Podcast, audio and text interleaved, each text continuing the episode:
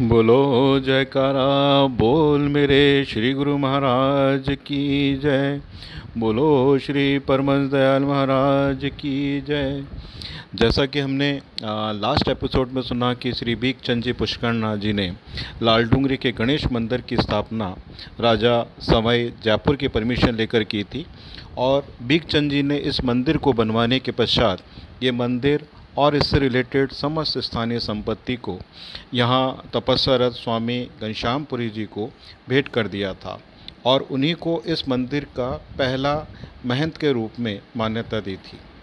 स्वामी घनश्यामपुरी जी के समाधि लेने के बाद उनके शिष्य स्वामी ज्ञानपुरी जी इस मंदिर के महंत हुए।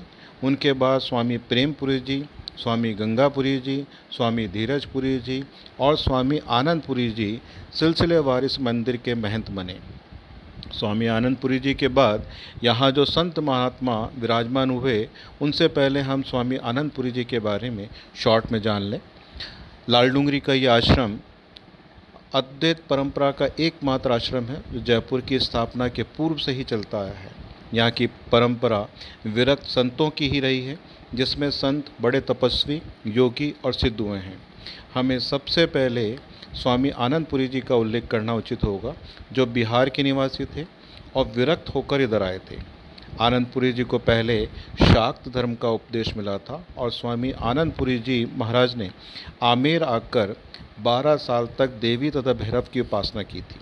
कहा जाता है कि आपने अनुष्ठान की समाप्ति पर अपनी जीप काटकर देवी को चढ़ा दी थी, जो देवी की कृपा से यथावत हो गई थी। फिर एक पहुँचे हुए महात्मा की कृपा से प्राणायाम और अजपा को उपदेश पाया और इसमें भी बहुत उच्च पद को प्राप्त किया। जब वह घर त्याग कर इधर आए थे, आपने अपने साथ एक लाख रुपए लेकर चले थे। और प्रण किया था कि किसी से भीख नहीं मांगेंगे। ये प्रण उन्होंने अंत तक निभाया, किसी के आगे हाथ न पसारा। अपनी उपास्य देवी के निर्देश पर ही वे लाल डूंगरी आए थे, जहाँ स्वामी धीरजपुरी जी को उन्होंने अपना गुरु बनाया और फिर यहीं रहे। लगभग सौ साल की लंबी उम्र पाई। चौरानवे, पचानवे साल की उम्र में भी उनका शरीर और पराक्रमण प्राणायाम की शक्ति से ऐसा था कि बड़ी तेज़ गति से चलते थे। सैकड़ों बड़े बड़े रईस व महाराजा इनके शिष्य बने।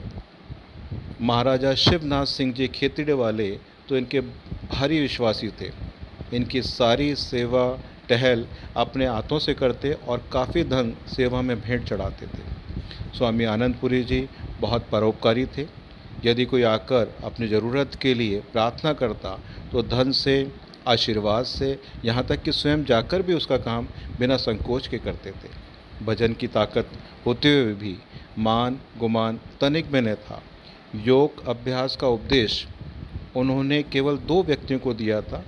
ये दोनों व्यक्ति दरोगा रामचंद और शिव नारायण सक्सेना, तब जयपुर के प्रतिष्ठित व्यक्तियों में से एक थे और स्वामी जी के बड़े भक्त थे। आप अजपा जाप के बड़े काबिल गुरु थे। स्वामी आनंदपुरी जी ने संवत उन्नीस सौ चौवालीस, यानी आज से 134 साल पहले लाल डूंगरी में ही समाधि ली थी। उनकी शय शरीर समाधि आज भी लाल डूंगरी दरबार में विद्यमान है और अद्वैत परंपरा के उनके शिष्यों का पूज्य स्थल है। बोलो श्री गुरु महाराज की जय।